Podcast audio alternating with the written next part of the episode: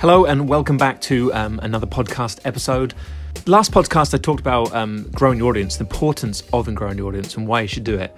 Um, this week, I want to follow on with that topic and actually give you some ways that you can do it, or some other ideas of how you can reach more people.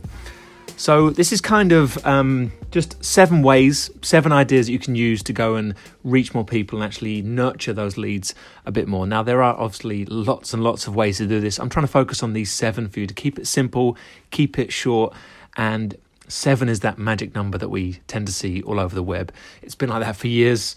Um, the uh, the list posts that you sometimes see, most of them will have a number seven in. There's something about the number seven that works really well. So I'm going to give you seven ways right now. Okay, so let's look at number one. Um, know your niche. Okay, now that might sound quite obvious, knowing your niche, but what I mean by that is don't try and produce everything or be everything for everyone. Okay, if you know your niche, you should be able to drill down within your niche to other sub niches.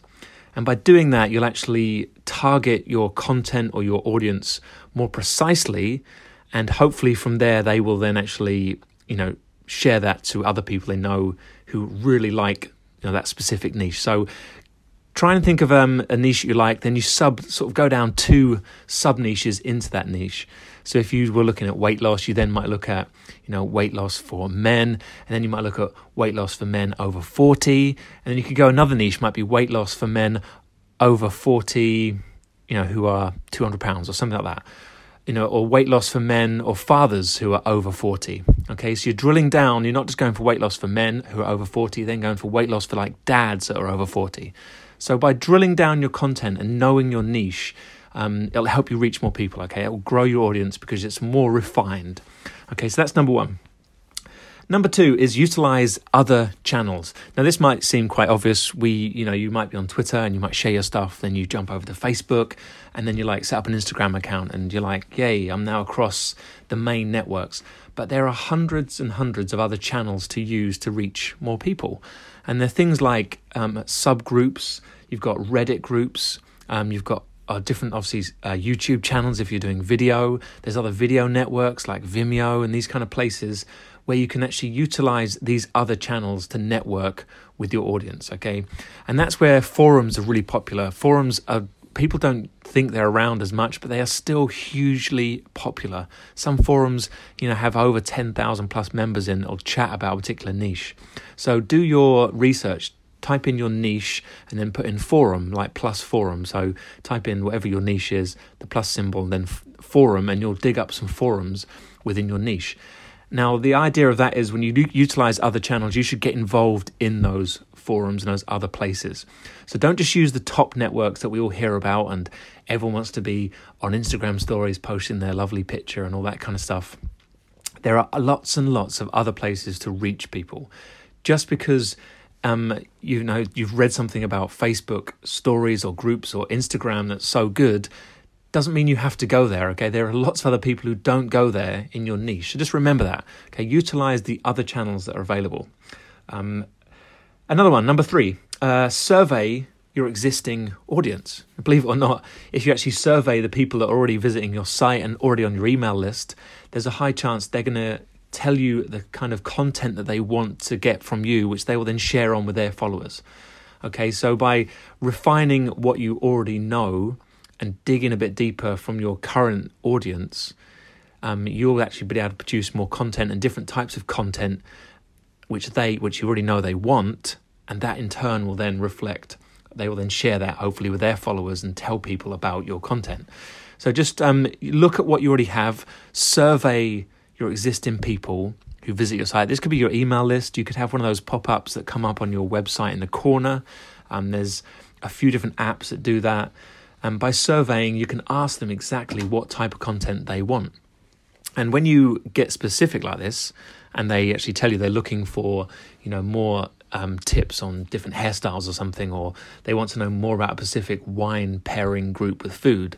Once you know that's the kind of content they want, you can start producing that content, and you're again refining down to your niche. Like back to number one, we said about knowing your niche better. This helps you know your niche.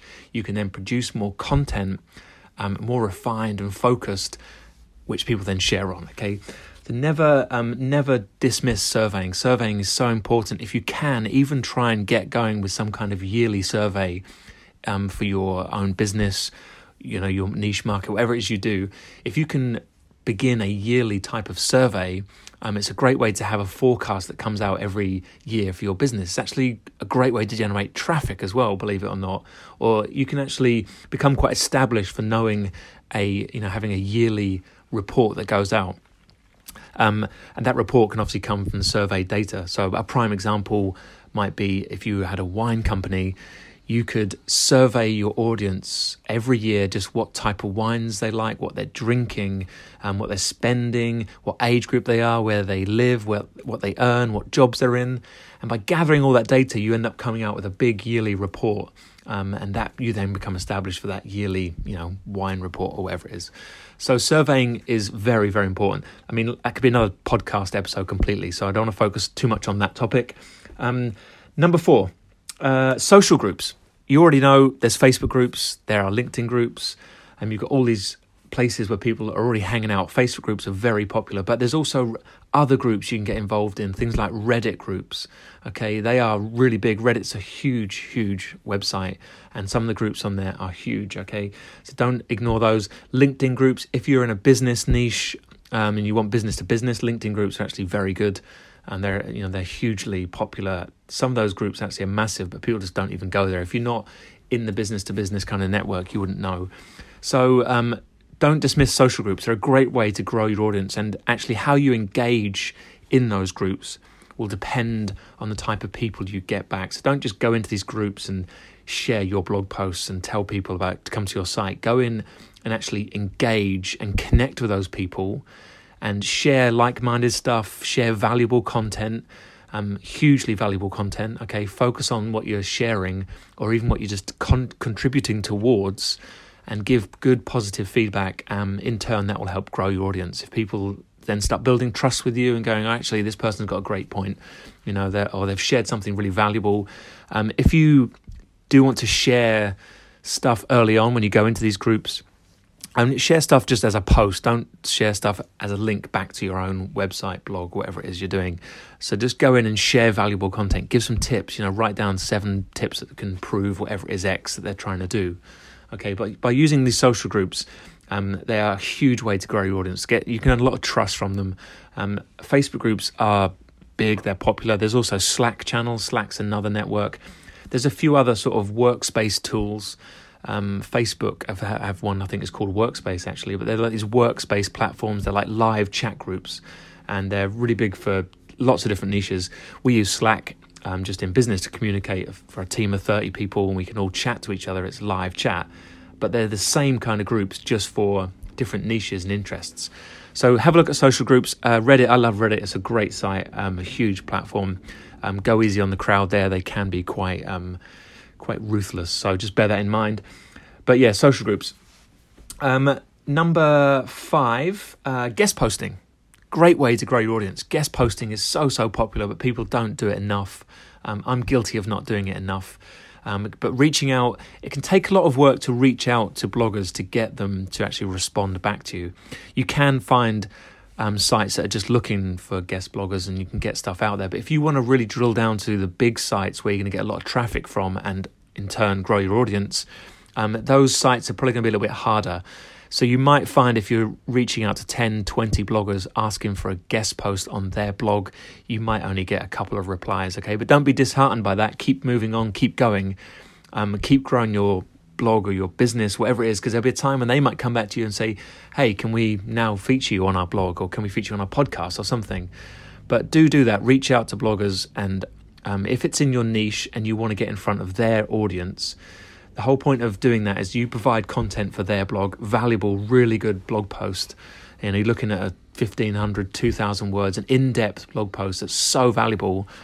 You get it on their blog, they then link back to your blog um, and that help, helps grow your audience, gives you a bit of traffic, and people can then discover you. Okay, the whole point of that is you're leveraging someone else's um, audience. I did mention that actually in the previous podcast, but try out guest posting.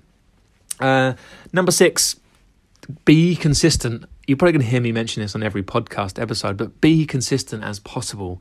make sure you are regularly showing up in front of your audience, no matter what it is you do, you know, podcasting, videoing, blogging, social media, all that kind of stuff.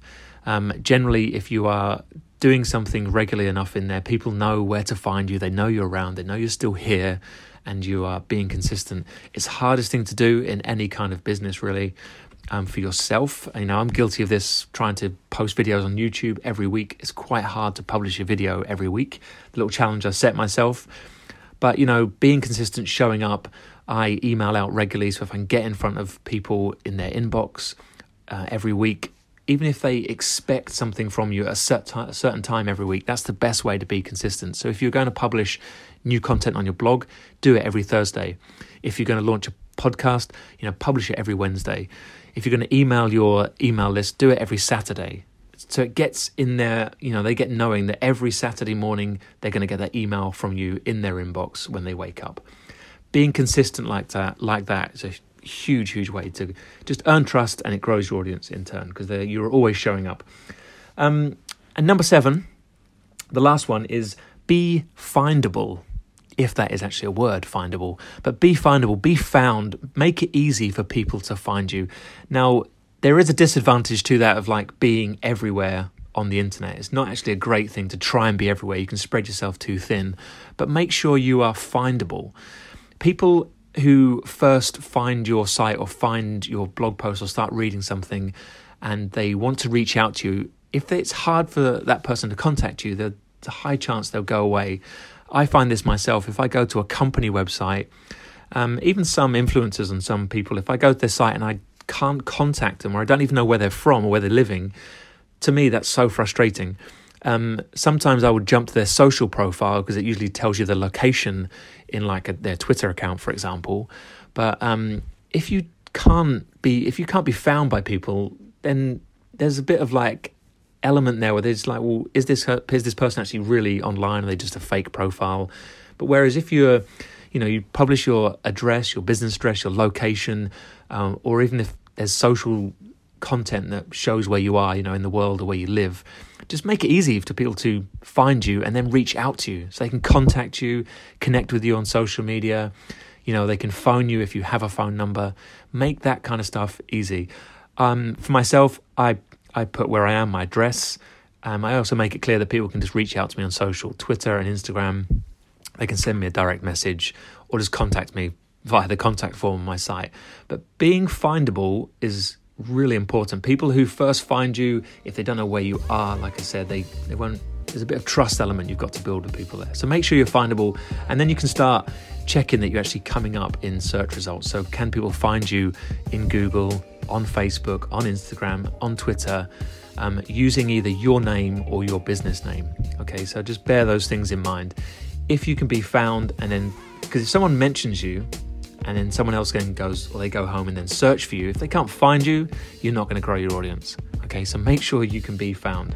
Because if they can find you, hopefully they'll read your content, subscribe to your stuff, get on your email list, whatever it is, and share your content with your friends, and that will grow your audience. Okay, that's it for this episode. Go out there, do some of these things, get them down. I'll be back soon in your ears with another episode very soon. Have a great day.